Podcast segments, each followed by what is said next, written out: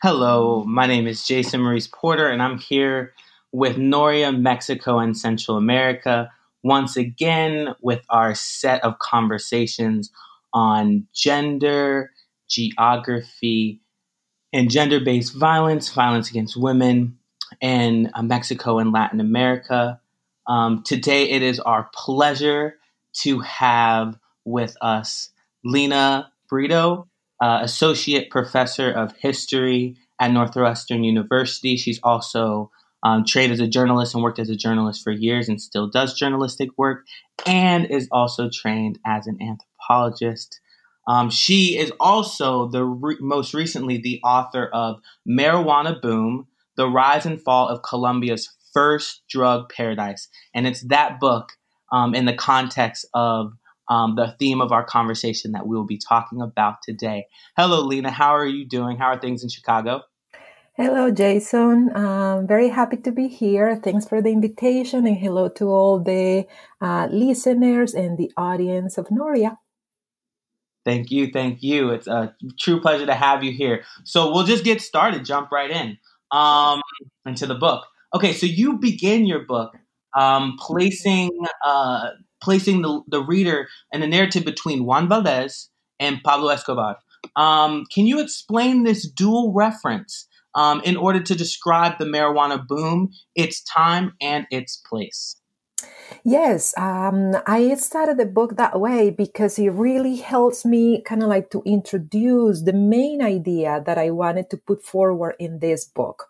And that is that the marijuana economy of the 1970s, which was Colombia's very first drug economy and culture, uh, is really kind of like a turning point uh, between Colombia from like the first uh, half of the 20th century and Colombia of the last quarter uh, of the 20th century, right? So Juan Valdez, uh, to remind the um, the listeners who don't know who this character is, uh, was a fictional character that was invented in the 1960s by a advertisement agency here in the United States for the Colombian National Federation of Coffee Growers, which is the guild that kind of like uh, unites uh, all coffee exporters in the country.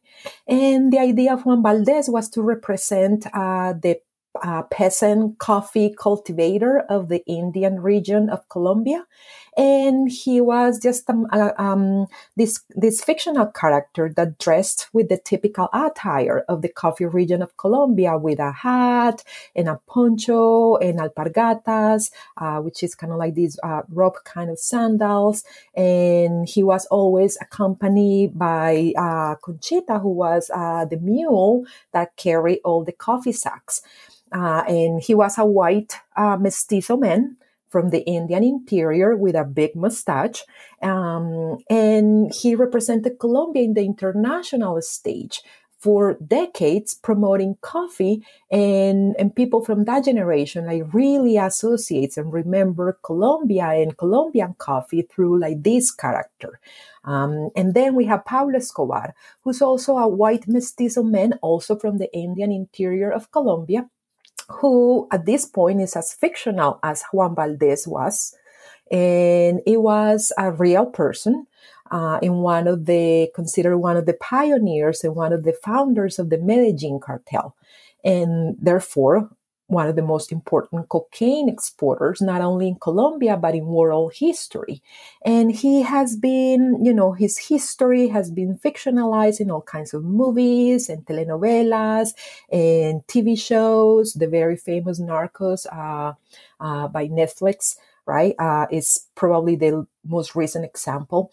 And he also represented Colombia to the world. So I opened the book with these two guys, these two white mestizo men from the Andean interior, as kind of like the, the historical figures, one fictional, one real, but at this point very fictional as well. Um, kind of like uh, mm, embodying Colombian modern history uh, not only for Colombians ourselves, but to the world.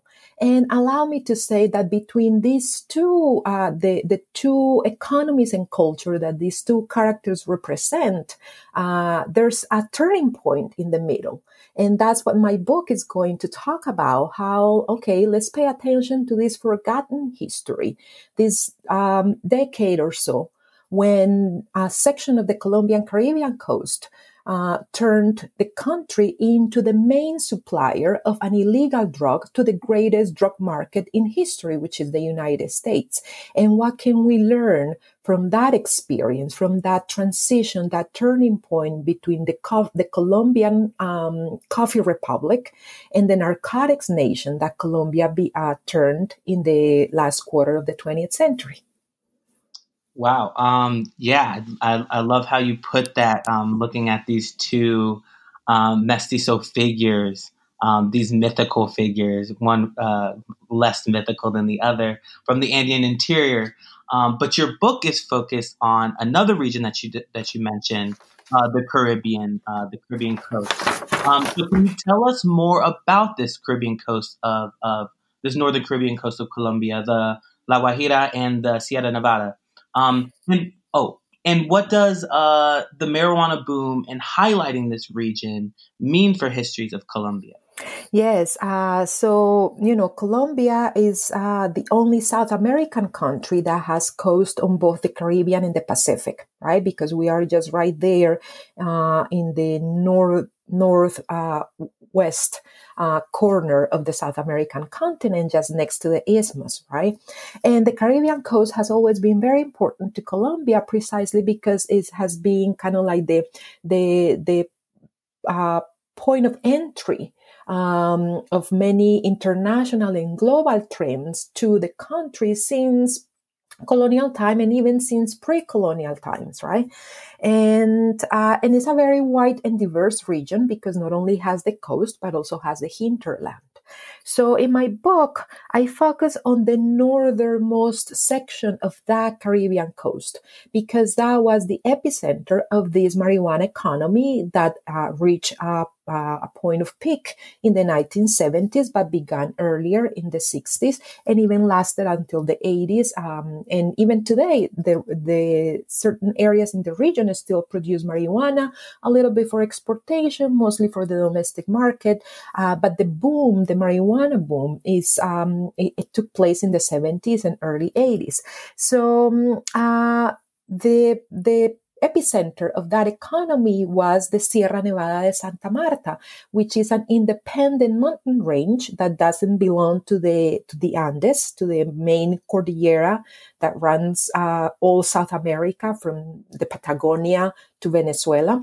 This is an independent mountain range next to the Caribbean coast and is very unique precisely because it's located next to the Caribbean coast. So it's a region of incredible diversity with all the different, you know, internal valleys and different altitudes. So it has been since the 19th century kind of like a horizon of um, possibilities in terms of agrarian development. And it is precisely in this region where the marijuana uh, fields um, expanded, right? Like the peasants who colonized the agricultural frontiers within the Sierra Nevada de Santa Marta found in marijuana um, um, uh, livelihood, right? Kind of like the possibility to establish a farm and to have a, a, a, an economy of subsistence and participate in the international economy, in the international markets. So that was the epicenter of cultivation. And then next to the Sierra Nevada, to this independent mountain range, we have a peninsula which if you see the map of Colombia is kind of like that little tip of the map in the north, right? That goes into the Caribbean Sea. And that is La Guajira. So these two regions, La Guajira and the Sierra Nevada, have been considered even until now, like margins and peripheries of the Colombian nation. They're not the only margins and the only frontiers in the Colombian nation. There are many more in the Caribbean coast, the Pacific, and the Amazonian basin, right? Uh, because Colombia, like many countries in Latin America, has been constructed as a nation uh, through that relationship and dynamic between center and peripheries. So the Guajira and the Sierra Nevada are one of those peripheries that are considering the national imagination as kind of like savage frontiers, places of constitutive violence, places that are outside of the nation, outside of the state.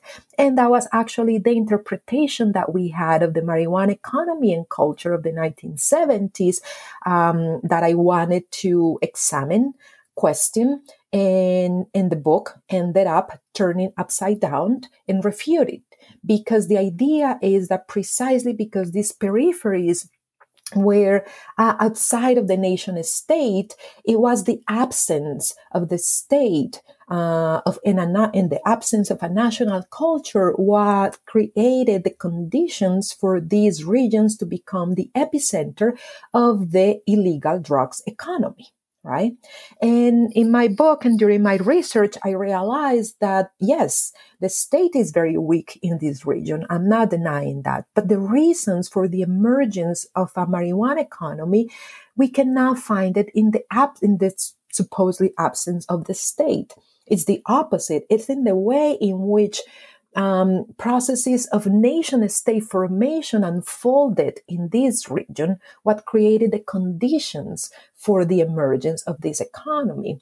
And what are those processes of nation state formation that I'm talking about? They happen at many levels, and most of them with the goal of producing agrarian development, right? So, kind of like a land reform, um, uh, reform at the level of education, public education, um, um, also um, the way in which um, the demographic explosion took place in the region at this time, and the way in which um, the state, uh, through different institutions, responded to that demographic growth, um, the promotion of different agricultural economics for exportation, such as bananas and coffee and cotton, which was for national consumption, but also for exportation. Um, all those different processes uh, of agrarian modernization and development were the ones that established the conditions for the emergence of this marijuana economy. So instead of saying, so basically, I kind of like pay attention to the epicenter of the this economy in the Guajira Peninsula in the Sierra Nevada de Santa Marta, Santa Marta mountain range um, in order to understand how it was not the absence of the state, but the way in which the nation and the state has been constructed in Colombia, what created the possibilities and the circumstances and the conditions for this kind of illegal economy to thrive and consolidate. That's um that's that's great. It'll it'll be really nice to hear a little bit more later about what's at what are the stakes of that argument about the absence of the state? You know, what are the consequences of that narrative, both from a journalistic perspective, also from a historical perspective? And those who are pushing the narrative, the counter narrative, um, saying that, you know, not denying that the state is weak, but you know, acknowledging its presence. What are what are what what are the hopes for that? But before we get into that, um, as we focus on this region, as you so lovely put the history of Colombia's um, and the greater context of Latin America's center versus periphery. What is your relationship with these regions, La Guajira and um, mm-hmm. Sierra Nevada, and why did you want to tell this story in particular? Mm-hmm. Well, uh, it, it actually, as I said in the book, um, this research it was uh, started as a personal quest uh, because my father and my father's family are from the Guajira, from the hinterland, no, from the coast, and but I didn't uh, grow up in this region because my mother and my mother's family are from the Andean interior of the country, for Medellin, from Medellin exactly, right?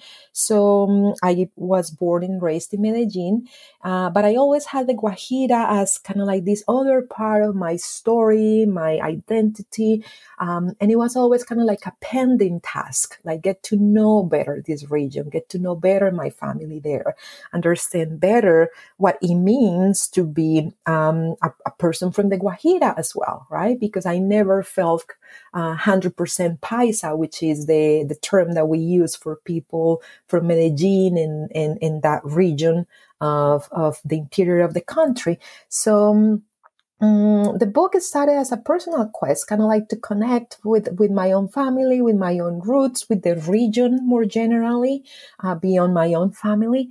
Um, and and it was so interesting because uh, now that I think about it, um, I was always um, intrigued by this uh, tension between center and periphery that is so crucial in Colombia, right? There's no way to understand the country uh, that we are and the kind of war and internal conflict that we have lived for decades and continue to live, um, even though there was a peace agreement uh, four years ago, and we were supposed ready to be to move toward kind of like a new era of peace and reconciliation, but that doesn't really happen. Colombia continues to be at war and and that dynamic between center and periphery um, has been absolutely crucial to understand uh, the conflict and understand our modern history. And I remember that uh, I was always intrigued by that. And actually, my first um, big, ambitious journalistic work had to do with another frontier, another periphery of, of the Caribbean coast, uh, but this one's on the border with Panama so in the south part of the Caribbean coast. And that's where I did um, my honors thesis uh, for my BA in journalism. And, and that was kind of like uh, the first uh, attempt to think about center and periphery and to do local history, right, from a journalistic perspective. And from that uh, project in that region, I finally felt ready to move to the Guajira and do something more personal, right? Because I didn't have any personal connection with the other part of the of the Caribbean region near the border with Panama, where I did my honors thesis. Um, but years later, I felt ready, kind of like to use some of those methodologies and that experience as a foundation to launch a a, more ambitious project that had to do with the memory of the marijuana economy of the 1970s in this, in the Guajira particularly, not the broader region, only in the Guajira, where my family, um, many members of my family still lived. Um, and that's what I did. So I started doing that project. Uh, the first time I visited um, my grandmother's uh, house was for uh, research on the marijuana boom and the legacy and memory and, and how it transformed regional culture uh, was in 2004. And it was intended to be um, a preliminary research for my master thesis in anthropology. So that's why the cultural component was so important and it was the initial approach I had to the topic. Wow, that's uh, that's that's that's phenomenal how you've um, followed that path. And it really shows. It really shows when you're reading, um, especially the chapters. I mean, you move you move from you know from the regions La Guajira and um, Sierra Nevada to international um, and transnational conversations between the United States and Mexico, but then also with other uh, drug producing countries as well. Um, but something when you're in those those chapters, you you know the interviews that you're doing with different people, um, I, I, mean, really just show on so many different levels. And to connect all of that, um, you oftentimes use masculinity as a lens of analysis in your work. Um, could you share some more uh, on that to the listener? Yes, uh, precisely because my initial approach to the topic was through the lenses of anthropology.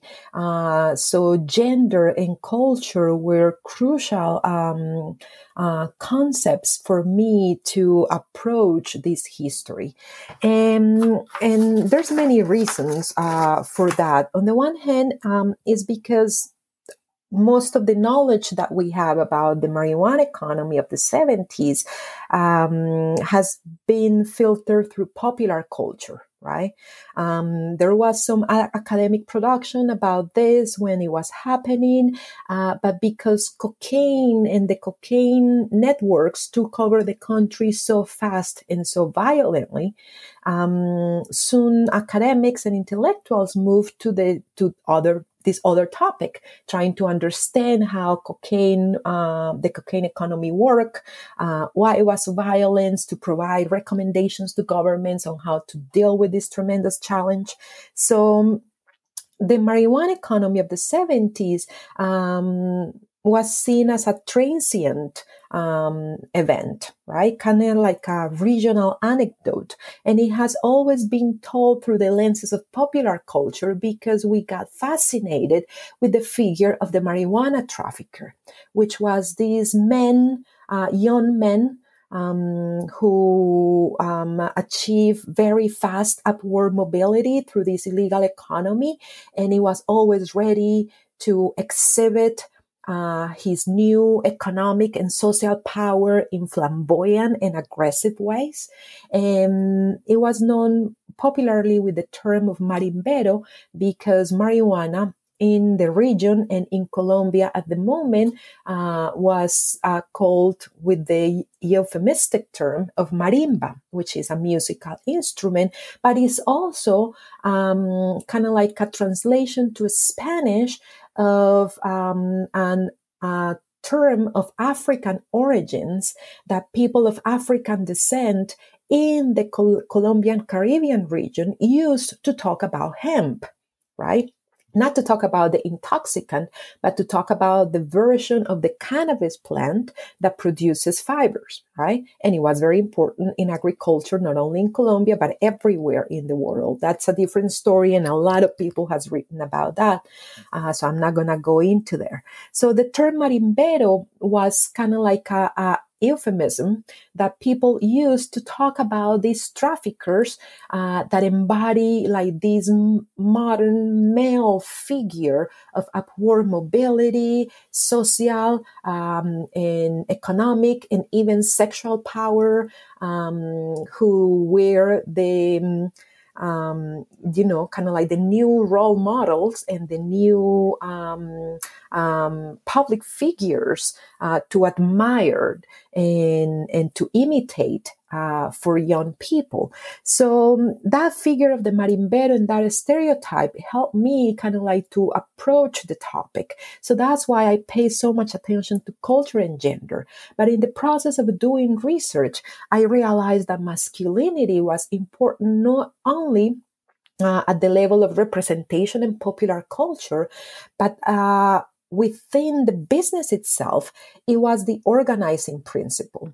What allowed all these men working in these marijuana production and commercialization chains to articulate with one another and work with one another, right? So um, through kind of like this code of honor of masculine honor, right? They engage in verbal agreements to negotiate harvest, and to uh, coordinate um, export operations, right?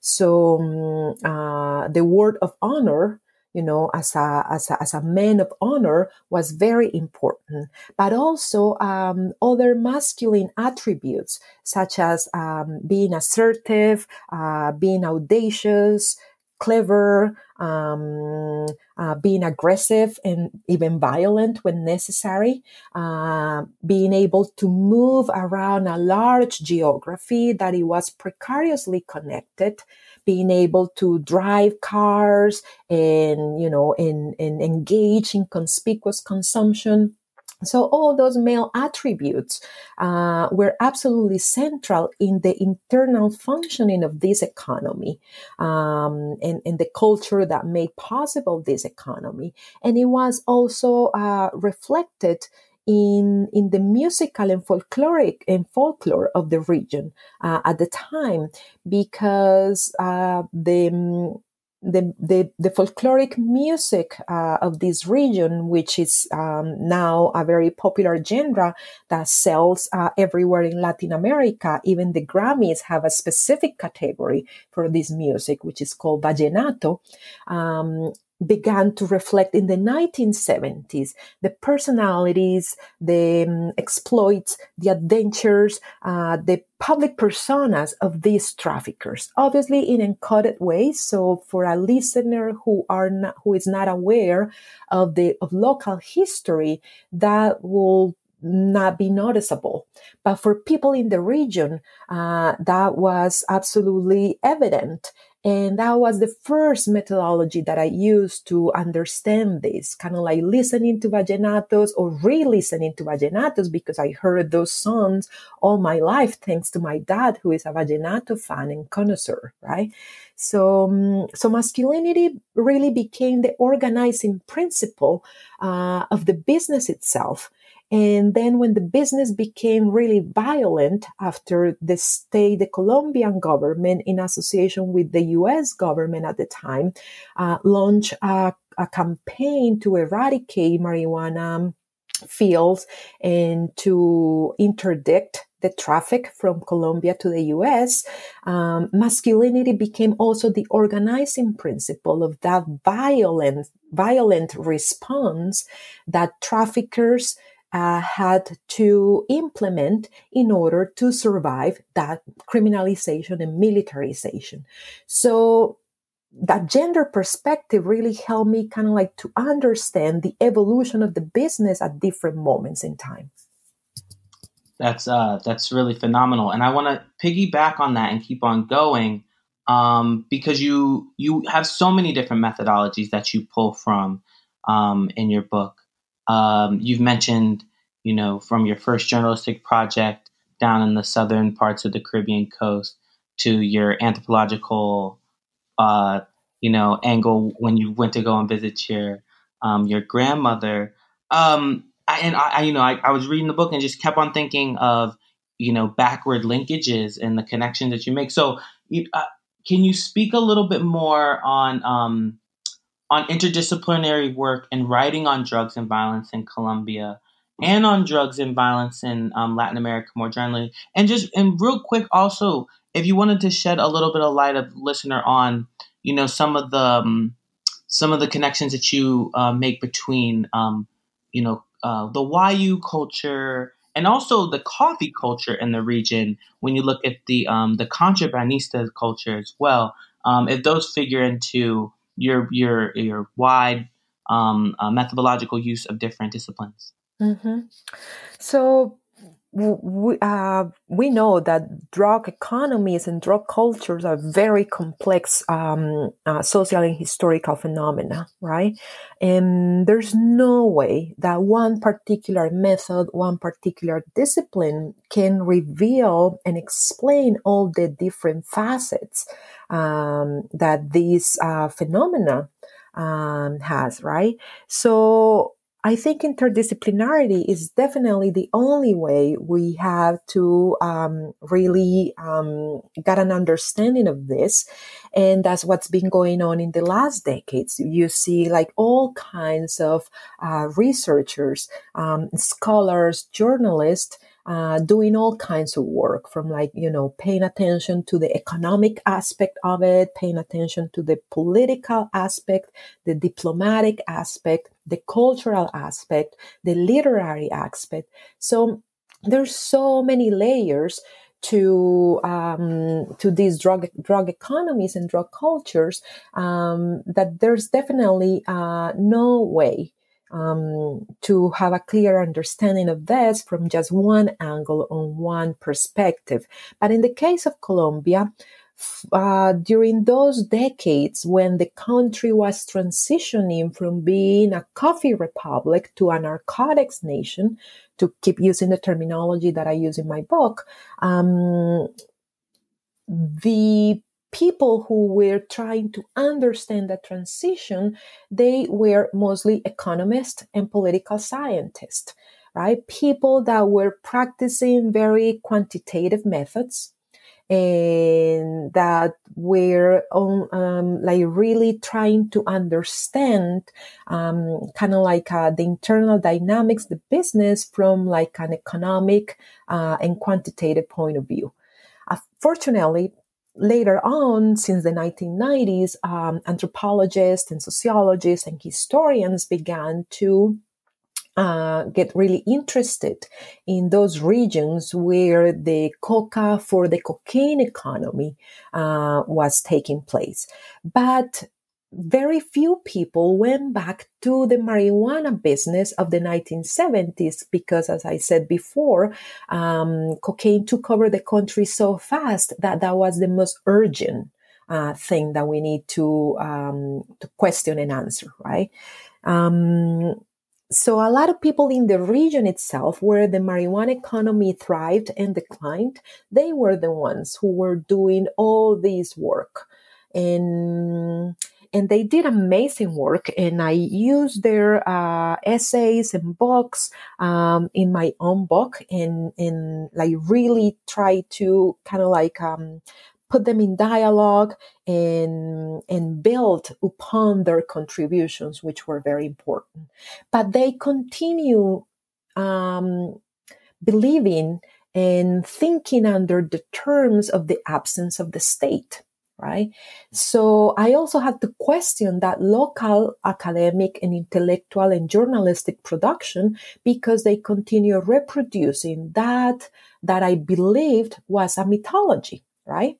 And actually a very um, interesting anthropology in anthropologist in Colombia, Margarita Serje, is the one who has written about this, the mythology of the absence, the myth of the absence of the state. Right. Um, so the only way for me kind of like to uh, really understand how this marijuana economy emerged, consolidated, and declined in this part of the Caribbean coast was mixing different methods and different approaches and kind of like compensating for one what one cannot do with the other one. So just kind of like to be less abstract and, and, and be more concrete um, I use, for example, journalism to kind of like locate uh, people who participated in this economy or witness what happened across the region and for conducting all kinds of interviews from like unstructured to semi-structured interviews to thematic interviews, live stories, uh, interviews. So I really use journalism uh, for, for that. Then from anthropology, uh, I use methods of uh, participant observation, which included uh, listening to songs from the marijuana, vallenato songs from the marijuana era, era in both um, social and private context. Uh, also to conduct different kinds of ethnographic descriptions. I have like dozens of notebooks where I was taking notes, uh, drawing maps, uh, doing personal journaling, and all that kind of like anthropological methodologies. And then from history, I used, um, you know, we historians are really good at identifying uh, published and unpublished sources and, and finding public archives, private family personal archives uh, in different locations in here in the United States and in Colombia, working with printed media uh, in libraries and bookstores, uh, and analyzing those sources, questioning them. So I kind of like try to navigate uh, the three disciplines in which I've been trained: journalism, anthropology, and history, to complement with one what the others cannot give me, and in that way produce like a layered history of the marijuana economy and, and culture that it address all its different aspects economic aspects political diplomatic labor aspects gender aspects uh, popular culture representation um, because I don't know. I kind of like wanted to do. I, I, I like to call my book a sancocho, which is an amazing, delicious stew uh, that is uh, traditional in Caribbean cuisine, and you find it in many different countries in different versions, both in the islands and in the continental coast of the Caribbean. And I like to think my book, because it's about the Caribbean coast of Colombia, about as a, as a sancocho, right? Kind of like a mixture of different ingredients that come together and seem kind of like counterintuitive, but at the end kind of like make sense and and, and produce an, um, a new vision of an old problem.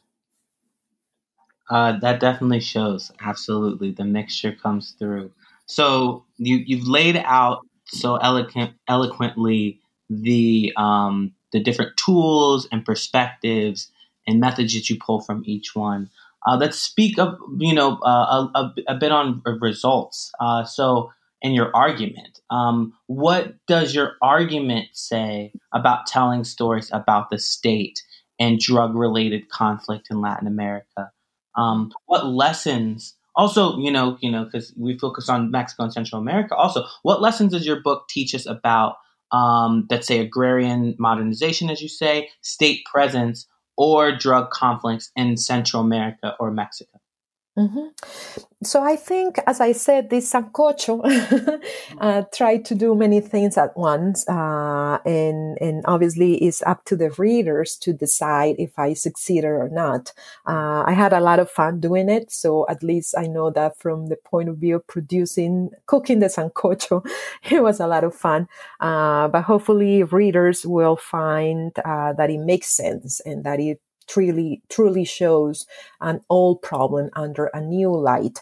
Uh, but um, out of those different things that I tried to do, I think that the main um, takeaway of contribution of my book for people uh, doing research about drug economies and cultures in not only in Colombia but in Latin America more generally um, takes um, it that contribution takes place at kind of like three levels. So on the one hand, I think I really question that paradigm of development that prevailed in Latin America in the 20th century which was based on these grandiose goals, right, of modernization, industrialization, bureaucratization, you name it, right?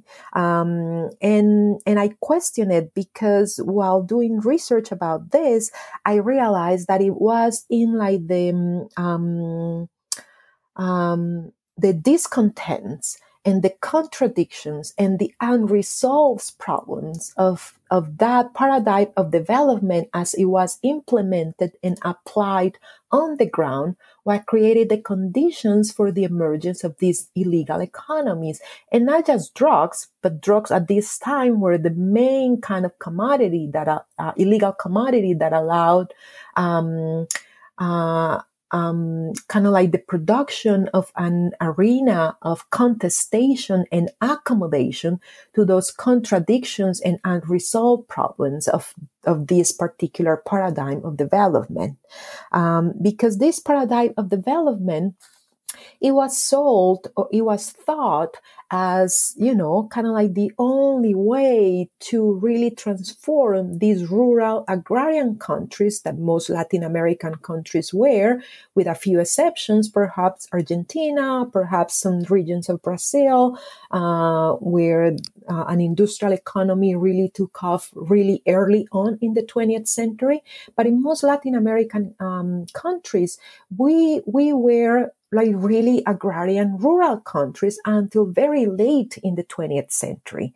So this paradigm of development proved promised um, kind of like make the jump to a modernized, industrialized economy and society. And what it happened on the ground when we, when we start to look at, at the real results on the ground, which a lot of historians and anthropologists and sociologists have been doing for decades now, we find that this paradigm actually benefited those in power and their networks of, of, of, of power and, and whether they were articulated through political parties or through uh, business networks, whatever. But the majority of the people, the, the anonymous, many times illiterate masses, were left out of the benefits of this. And in the case of the marijuana economy, they were cornered to the internal valleys of the Sierra Nevada de Santa Marta to open and colonize the agricultural frontier and survive however they can. So it's the contradictions of that paradigm of development what actually produces these uh, conditions for uh, people finding new creative and in many times illegal ways to still be part of that uh, agrarian development and modernization. So in a way, it's kind of like, uh, as I put it in my book, uh, and I'm actually going to find uh, the quotation here because I think I, I, say it better here in writing than I, what I can do now orally. Um, I said that um, um, that if anything, this marijuana economy was not the product of the absence of the state, but the bastard creature of the discontents of a series of reforms in pursuit of agrarian development, a creative response to modernization on its very own terms, right? So that's one thing. The other thing I think I really examine kind of like the the processes of nation state formation and I arrive to the conclusion that the state um, is actually part of the problem rarely part of the solution because of the way in which we conceive the state and we engage with one another in processes of formation of a state. Um, in the case of Colombia is very evident because the state always is constructed in these regions uh, that are considered peripheries through forced imposition, violence, many times criminalization, militarization. So the state really becomes kind of like a intrusive um, um, agent that kind of like arrives here in the region to to produce a lot of disruptions instead of kind of like you know create an arena where the different social sectors can engage with one another under relatively equal terms and decide the way in which they are going to administer their resources and decide the way in which they are going to construct a public life right? So that will be kind of like the second one. Uh, and finally, the third one, which is related to these two, is um, discussions about violence, right? I found that violence, and, and not only in my own work, many other uh, scholars have found very similar um, things happening in countries like Mexico, in Central America, uh, in other South American countries, such as Peru, for example, where um, we find that violence is not constitutive to drug economies, right? That violence only happens in very specific contexts where there is competition either, either among networks of production and trafficking, or where the state is arriving to militarize and criminalize those activities and use obviously their monopoly of violence that the state have against those communities that had been accommodating to these processes of development and modernization through illegal means. Um, so I think that will be kind of like the third important thing that I bring to the table, um, understanding in what context and in what ways violence becomes a, a reasonable uh, response and, and actually a necessary um, me- method to participate in those economies and survive. That's uh that's great. That's I love how you put that. And um to end on to end on on your book um and thinking about because you you've laid out so many, you know, so many I hope I hope students are taking notes uh, and scholars as well of of how to approach these these studies. Um, in the context of right now, especially researching with COVID, um, how can students of drugs and violence in Latin America, um, especially of, of, Mexico and Central America in particular, um, use use your book um, uh, to expand their angles of analysis or types of methodologies? Yeah, so I think uh, um, on the one hand, like these three main contributions that I just talked about regarding the state, regarding uh, development, and regarding violence can be inspiring to um, students and scholars working on Central America and Mexico, which uh, also these dynamics between center and periphery, where these paradigms of development um, and these processes of state formation have also uh, been um, crucial and central to to the more most recent history of these different countries.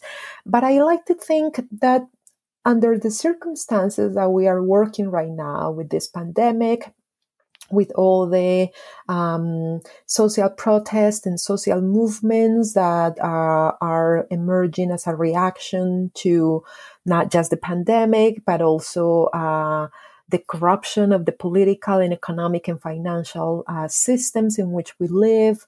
Um, and in, in, each country, it happens in a very particular way, obviously. But I think there's a, a common thread that has to do with the exhaustion of of that model uh, of neoliberal uh, development that we have lived in since mm, well the 1980s in Latin America, 80s and 90s, uh, depending on what country we're talking about. But beyond that, I think my main, at least my hope, is that this book inspires students and, and, and scholars, colleagues as well, but mostly students, young people, to not be afraid of being creative and to try different things. Um, and to not be afraid of their own sancochos mm-hmm. because many times you know um, and it's tricky because as a student uh, that is is is trying to to advance um, your own career in these crazy moments when um, financial support is is so weak and and the job market the prospects for the job market uh, look very bleak and uh, it's, it's really hard to kind of like focus on on what what excites you and and what sparks your curiosity. Um, and for good reason because we have a lot of struggles and a lot of battles and fights to give but one of those fights is with ourselves as well and with our own minds and and and allow ourselves to you know to follow your instincts and to follow your your your uh, curiosity and being creative in your own terms. So my hope with this book is kind of like like inviting young um, researchers to to not be afraid of that and to do their own combinations and come up with their own recipes. Uh, hopefully not recipes for disaster. Uh, but but sometimes we just have to try and, and fail. Um, I uh, during this project this very long project I failed many times in many ways uh, and I'm sure readers will also judge other failures that I didn't even consider failures um, in the book. But that's how it is. That's that's how that's how scholarship uh, happens and that's how we put new ideas on the table so i guess creativity and combining different different kinds of sources and and and let your instincts tell you um, how to navigate uh, the unknown. Um, i guess that will be um, um, kind of like the main hope that I have uh, uh, this book um, when young scholars and researchers approach it. Uh, and obviously, right now, um, there are a lot of projects to digitize uh, sources from like press and all kind of um, media sources to governmental documents that have been declassified.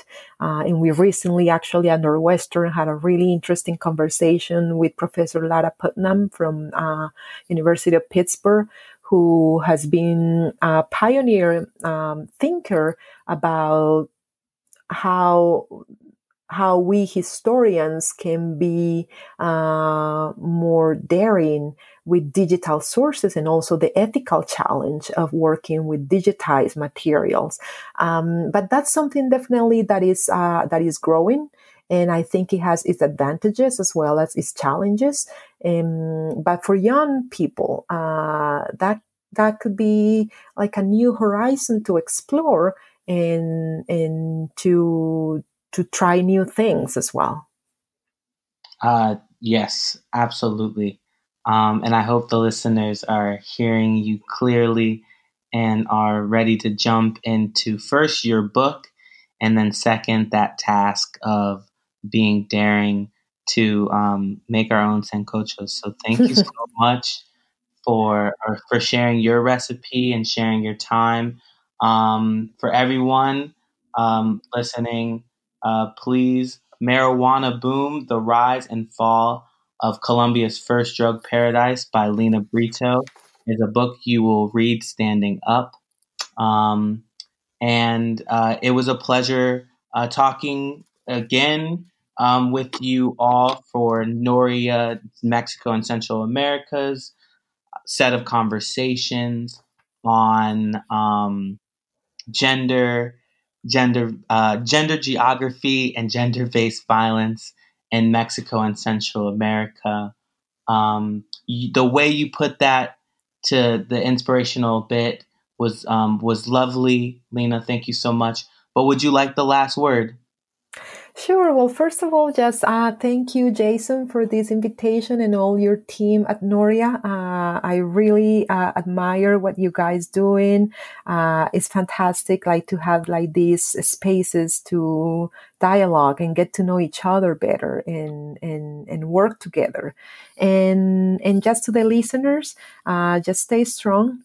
Um, if history teaches something, is that uh, we are um, like we Latin Americans, we are incredibly resilient and we have gone through hell many times. Uh, we're gonna get out of this together. So thanks everybody.